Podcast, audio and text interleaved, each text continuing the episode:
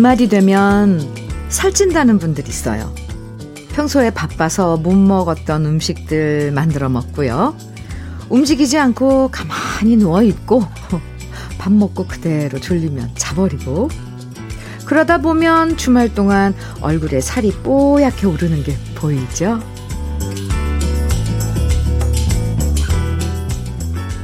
쉰다는 게 사실 특별한 게 없죠. 삼시세끼 잘 챙겨 먹고 시간에 쫓기지 않고 자고 싶을 때 자고 이것만 해도 마음에 토실토실 살이 올라요. 먹고 싶은 것도 많고 하고 싶은 것도 많은 토요일 주현미의 러브레터예요. 10월의 둘째 날인 토요일 주현미의 러브레터 시작한 노래는요. 송골매의 처음 본 순간이었습니다. 0420님 신청해 주셨죠? 잘 들었어요? 오늘부터 월요일까지 개천절이 있는 대체 공휴일이어서 쉬는 분들도 많잖아요. 아마 지금쯤 느긋한 마음으로 러브레터 듣고 계실 텐데요. 사실 이렇게 휴일이 이어지는 건 참 좋은 건데, 음, 혹시나 이런 휴일을 틈타서 또 코로나가 확산될까봐 걱정되기도 해요. 많은 분들이 백신 다 맞고 위드 코로나 상황이 될 때까지는 정말 어딜 가든 뭘 하든 조심 또 조심해야 되는 시기가 바로 이번 주랑 다음 주가 아닐까 생각됩니다. 그래야 가게마다 손님들도 많아지고 거리에 사람도 많아지고 다시 예전으로 빨리 돌아갈 수 있잖아요. 아무쪼록 이번 연휴엔 방심하지 말고 모두 조심조심 지내시기 바라고요. 0213님 사연 소개해 드릴게요. 정, 전남 광주에서 보내요. 아우, 반가운데요. 지난 주말에 주현미님께서 전남 영암 공연을 하셨다는 멘트에 아이쿠, 저도 알았더라면 가족들이랑 함께 가볼 걸 하는 생각이 들었어요. 그리고 서울에서 시골에 온 만큼 맛있는 낙지 별미 요리 드셨을까 궁금하기도 합니다. 영암 독천이라는 곳인데 혹시 낙지를 넣어서 만든 요리 드시고 가시지 않았을까도 생각해 봅니다. 그곳은 다들 낙지 요리 전문 식당들이 쭉 있는데 정말 만나거 만나거든요. 네. 혹시 안 가보시면, 안 가보셨으면 꼭 다음엔 가보셔요. 빨리 공연 자주 하시는 모습 보고 싶어요. 이렇게 사연 주셨는데, 광주에서요, 독천 갈락탕 말씀하시는 거죠. 네. 제가 지난번에는 못 갔지만, 전에 가서, 네, 그 맛있는 걸 먹어본 적은 있답니다.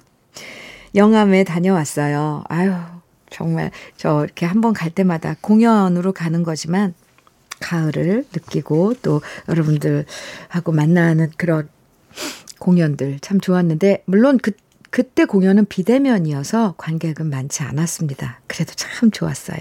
네. 광주에 사시는 0213님 커피 보내드릴게요. 반갑습니다. 5402님 방주연의 기다리게 해놓고 청해 주셨어요.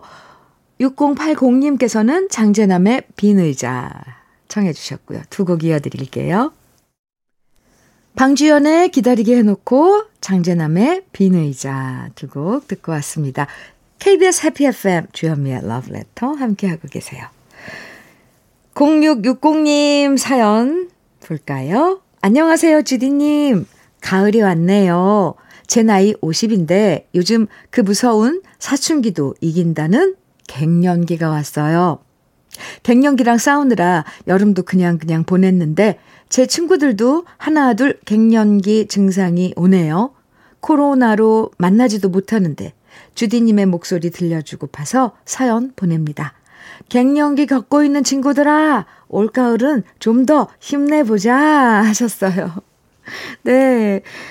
0660님, 친구들 이름 좀 쭉 적어주시지. 제가 불러주면, 그래요. 갱년기를 같이 이겨내는 그 친구들, 어, 힘이 더 날 텐데, 났을 텐데. 그래도 기운 내세요. 제가 응원할게요. 단마토 교환권 보내드릴게요. 0660님. 감사합니다. 5619님 사연이에요. 주디, 많은 고민 끝에 오래 다니던 회사를 퇴사했어요. 회사 생활이라는 게 다 그렇겠지만 이런저런 이유로 퇴사하게 되었고 지금은 온전히 제 삶에 집중하고 있어요. 가장 먼저 많이 망가져버린 듯한 몸을 제대로 회복하는 게 첫 번째일 것 같아 요새 열심히 산책하고 있습니다. 무리한 운동보다는 천천히 산책부터 시작하려고요. 선선해진 날씨에 아침 저녁으로 걷다 보면 기분이 참 상쾌합니다. 앞으로도 열심히 할 수 있게 저 응원해 주세요. 이런 문자 주셨는데 5619님 그런데 이렇게 사연 주시는 거 보니까 답은 다 알고 계세요. 그죠? 그동안 지친 몸과 마음, 음, 제일 중요한 건 건강이니까 산책 시작하셨다고요. 좋아요. 네. 그리고, 어, 5619님 마음은 러브레터가 달래드릴게요. 매일매일 함께 해주셔서 감사하고요. 응원 많이 해드릴게요. 5619님, 화이팅! 9200님께서는 조동진의 나뭇잎 사이로 청해 주셨어요. 그리고 3638님께서는 김현식의 추억 만들기 청해 주셨고요. 두 곡 이어서 들을까요?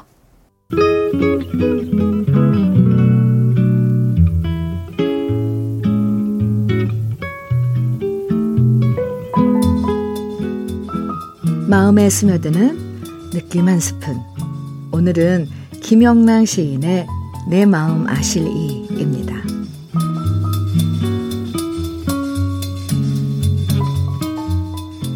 내 마음을 아실 이, 내 혼자 마음, 날같이 아실 이, 그래도 어디나 계실 것이면, 내 마음에 때때로 어리우는 티끌과 속임 없는 눈물의 간곡한 방울방울, 푸른 밤 고이 맺는 이슬 같은 보람을 보배인 듯 감추었다 내어드리리.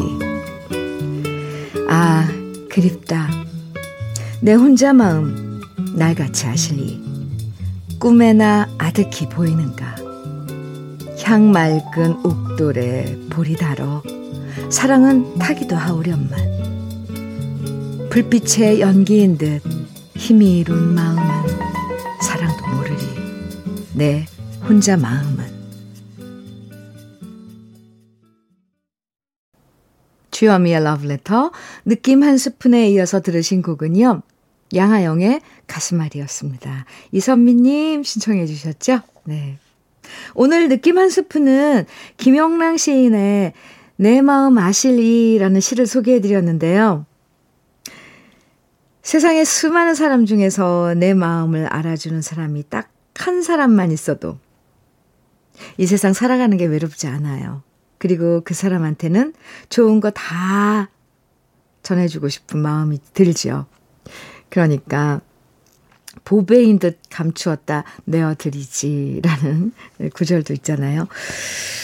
사실 오랫동안 함께 살아도 내 마음 몰라주는 경우 많고요. 내 입으로 말하지 않으면 전혀 눈치채지 못하는 경우도 많아요. 물론 답답하면 말해라. 말을 안 하는데 어떻게 내가 당신 속을 알겠냐? 이렇게 말하면 할 말은 없지만요. 그래도 눈빛으로 내 마음 나만큼 알아주는 사람이 어딘가에 있어 주길 바라는 건 항상 갖게 되는 부질없는 욕심인 것 같습니다. 부질없어요. 네. 네, 참, 날같이 아실리. 아, 이걸 없, 이런 사람은 없죠. 내 혼자 마음, 날같이 아실리.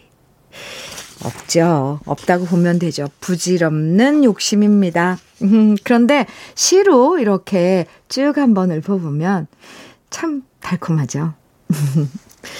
3482님, 박은옥의 윙윙윙 청해주셨어요. 이거 고추잠자리 날개소리요. 네. 안종태님께서는 함현숙의 내일로 가는 우리들 청해주셨고요. 아, 두 곡 다 좋은데 같이 들어요. 박은옥의 윙윙윙, 함현숙의 내일로 가는 우리들 두 곡 듣고 왔습니다. KBS 해피 FM이에요. 주현미의 러브레터와 함께하고 계시고요. 박양규님 사연 주셨어요. 러브레터 들으며 운행하는 남양주 시내버스 기사예요. 오, 아내 추천으로 듣기 시작했는데 현미님과 대화하는 느낌이 들어서 좋아요. 옷가게를 하는 아내도 지금 듣고 있을 텐데 생일 축하한다고 평소에 무뚝뚝한 남편이지만 이렇게 라디오로 마음 전하고 싶습니다. 박양규 씨, 네. 아, 부인 되시는 분 오늘 생일이라고요. 축하합니다. 화장품 세트 생일 선물로 보내드릴게요. 안전운전이요. 박양규 씨. 8749님. 언니가 독립한다고 혼자 나가 살게 됐어요. 솔직히 붙어 있으면 맨날 싸우면서도 언니가 막상 나간다고 하니까 왜 이렇게 걱정이 되는지, 혼자 사는데 외롭고 무섭지는 않을지 여러 생각이 드네요. 이럴 줄 알았으면 같이 있을 때 좀 더 예쁘게 말하고 좀 더 살갑게 굴 걸 싶기도 하고요. 쑥스럽지만 언니 사랑해 라고 러브레터에서 말하고 싶어요. 이렇게 사연 주셨는데요. 아, 네.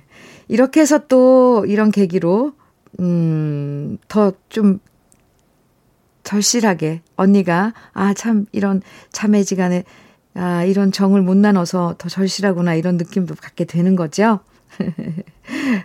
앞으로 더 이렇게 한, 이렇게 지내면 더 좋잖아요. 예쁘게 말하고, 살갑게 굴고. 언니 많이 사랑하는 8749님 사연이었습니다. 네. 1750님, 0420님, 9244님 등 많은 분들이 청해주신 김지연의 찬바람이 불면. 그리고 이어서 4916님, 이승미의 굿바이 내 사랑 청해주셨고요. 6098님, 권성현의 한여름밤의 꿈 청해주셨어요. 세 곡 같이 들어요. 주현미의 러브레터. 오늘 1부 끝곡으로는요. 4857님의 신청곡 신효범의 슬플 땐 화장을 해요. 어, 같이 듣고요. 잠시 후 2부에서 만나요.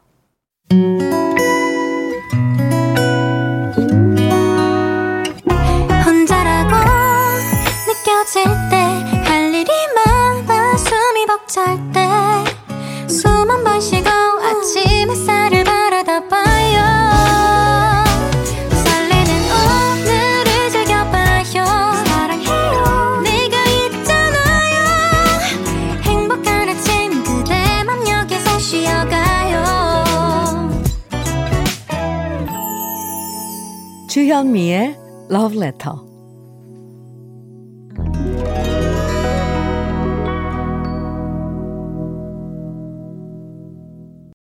주현미의 러브레터 2부 첫 곡으로 박혜송의 줄리아 들으셨습니다. 2311님 청해 주셨어요. 주현미의 러브레터 토요일 2부에서는요. 우리 지난 시절 그리운 추억과 노래들을 만나보는 시간 꺼내 들어요.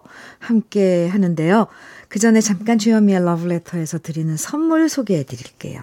주식회사 홍진경에서 전 세트, 한일 스테인레스에서 five ply cookware 3종 세트, 한독 화장품에서 여성용 화장품 세트, 원용덕 의성 흑마늘 영농조합 법인에서 흑마늘 진액, 주식회사 한빛코리아에서 헤어 어게인 모발라 5종 세트, 달달한 고당도 토마토 단마토 본사에서 단마토, 탈모 케어 전문 테라픽에서 탈모 케어 세트, 판촉물 전문 그룹 기프코, 기프코에서 KF94 마스크, 명란계의 명품 김태환 명란젓에서 고급 명란젓, 바른건강 맞춤법 정관장에서 알파 프로젝트 혈행 건강, 브라이트 스카이에서 칸나비노이드 5% 함유된 hemp seed 오일을 드립니다. 그럼 다 같이 광고 들어요.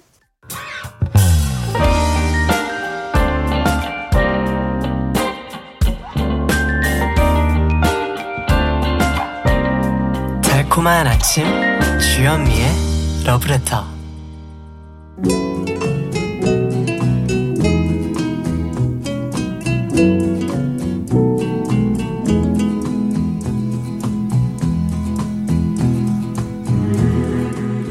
그리운 추억과 노래를 다시 꺼내서 만나봅니다. 토요일에 함께하는 꺼내 들어요. 오늘 사연 소개된 분들에게 모두 햄프시드 오일 선물로 드리고요. 그럼 첫 번째 사연의 주인공 김경순 씨 만나봅니다.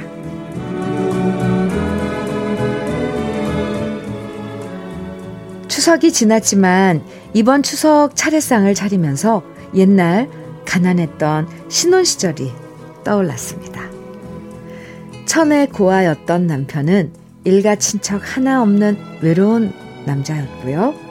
집안에는 변변한 세간살이 하나 없었지만 저는 그래도 우리 남편이 좋았습니다. 마주만 보아도 자꾸 웃음이 났고요.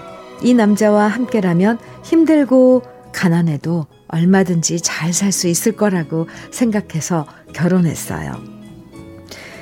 바라보기만 해도 실실 웃음이 나고 깨 볶는 냄새가 나던 신혼이었기에 고달프다는 생각보다는 행복하다는 느낌이 충만했던 그 시절. 저는 철부지 세대기였고요. 음식도 제대로 할 줄 몰랐습니다. 그러다 첫 번째 추석이 다가왔고 남편은 말했습니다. 순아, 차례상 차릴 수 있겠어? 솔직히 차릴 줄 아는 음식도 없었지만 저는 그래도 남편한테 잘 보이고 싶어서 걱정 말라고 큰 소리를 쳤고요.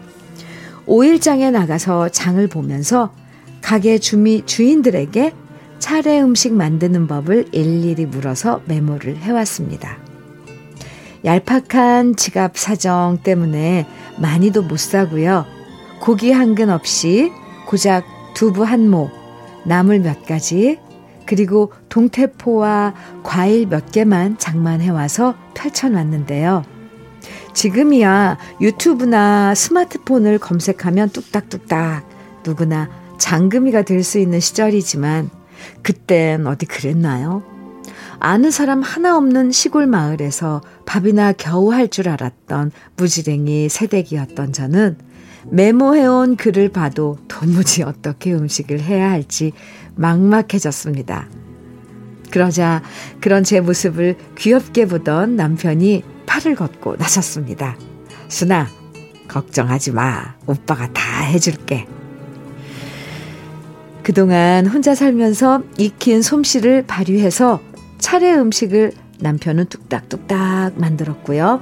저는 옆에서 하나하나 눈으로 익혀가면서 배웠는데요.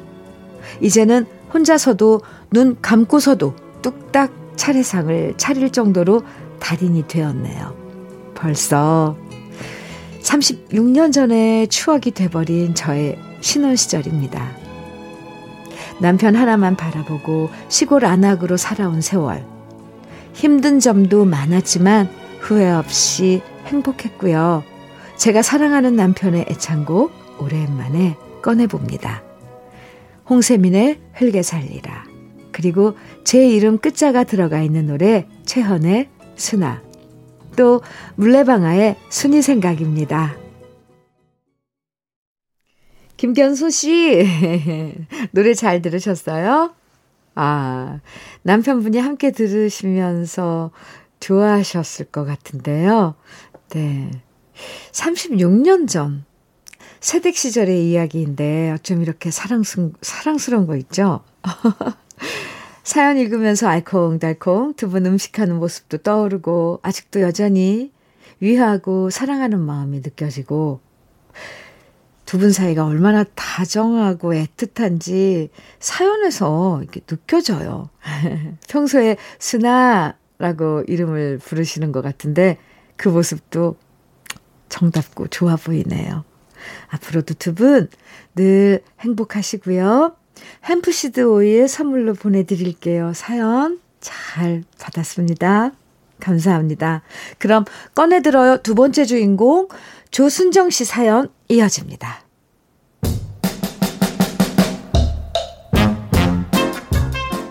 46년 전 남편과 결혼했을 때 우리 남편은 외항선을 타는 선원이었습니다.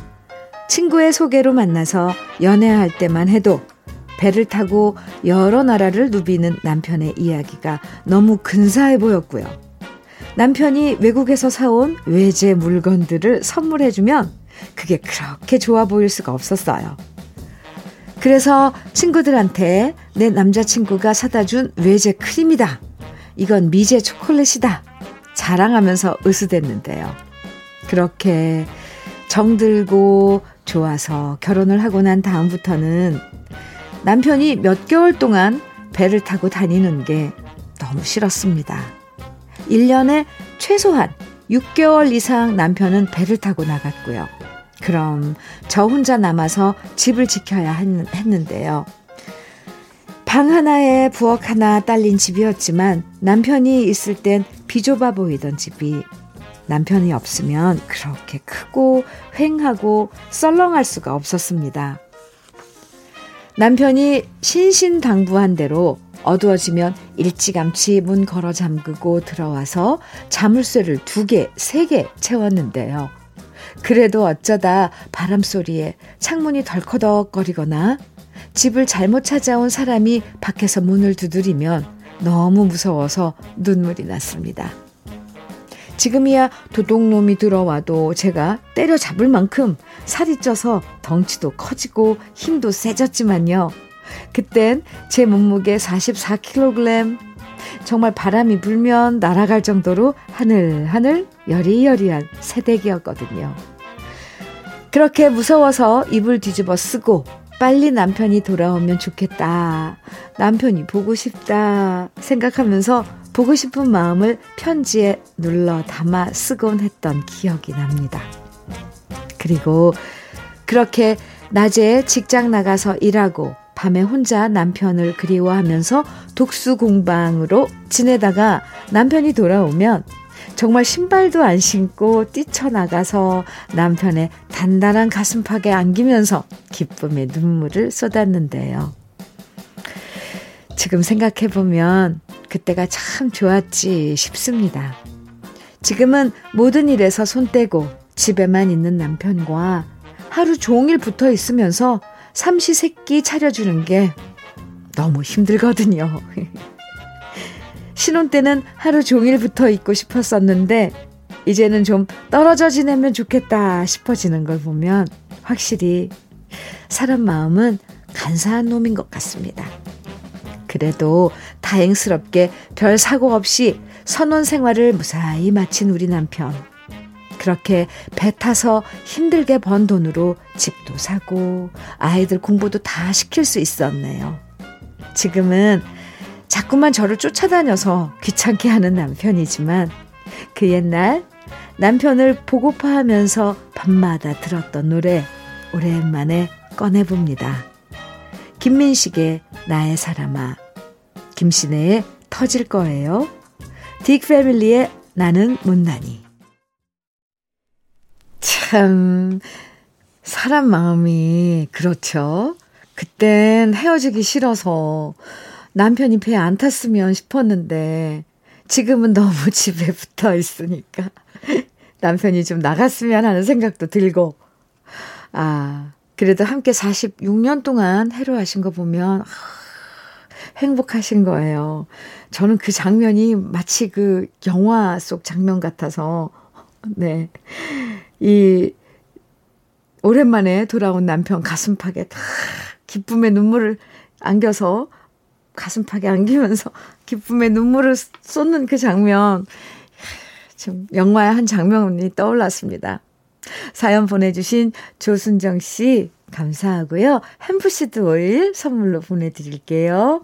그럼 꺼내들어요. 이번엔 세 번째 주인공 만나볼 건데요. 박갑수 씨 사연입니다.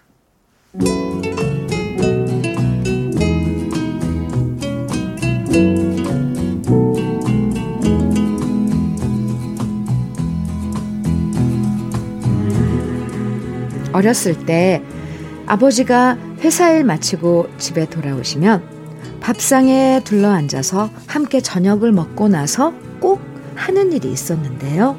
그건 바로 커다란 넝마 하나씩을 들고 아버지를 따라서 동네를 몇 바퀴 도는 거였습니다. 아버지를 따라서 형이랑 저랑 함께 동네를 도는 이유는 빈병 때문이었는데요. 예전엔 빈병을 모아서 고물장수한테 팔면 돈을 벌 수 있었답니다. 병 하나에 40원, 50원쯤 했던 기억이 나는데요.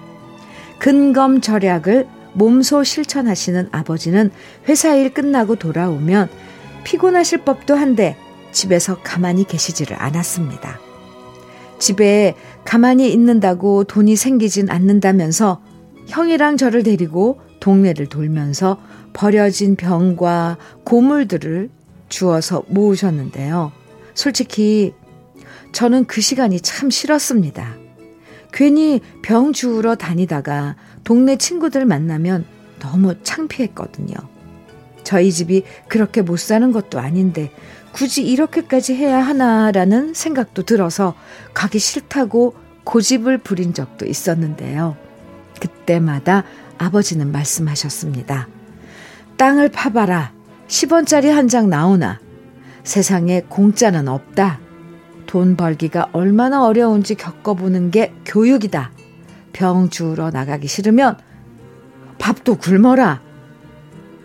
아버지의 호통에 어쩔 수 없이 나가서 참 많은 병을 주었습니다. 사이다병, 콜라병, 소주병. 그러다 그 당시 패밀리 주스병을 줍게 되면 아버지는 무척 좋아하셨습니다. 주스병은 다른 병보다 비쌌거든요. 형과 저는 주로 병을 주었고 아버지는 동네에 버려진 여러 가지 고물들을 담으셨는데요.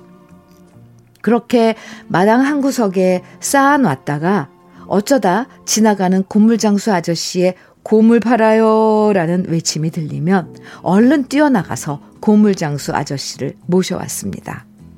그리고 그 당시 500원짜리 지폐 몇 개로 바꾸게 되면 그날은 그 돈으로 아버지가 쭈쭈바를 사주셨죠.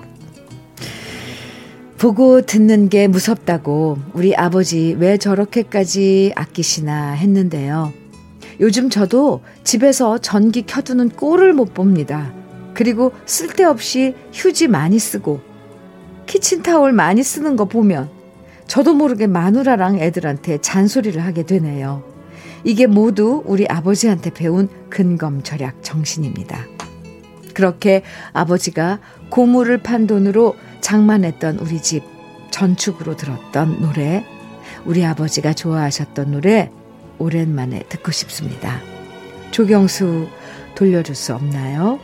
하남석 밤에 떠난 여인, 이정선의 오늘 같은 밤.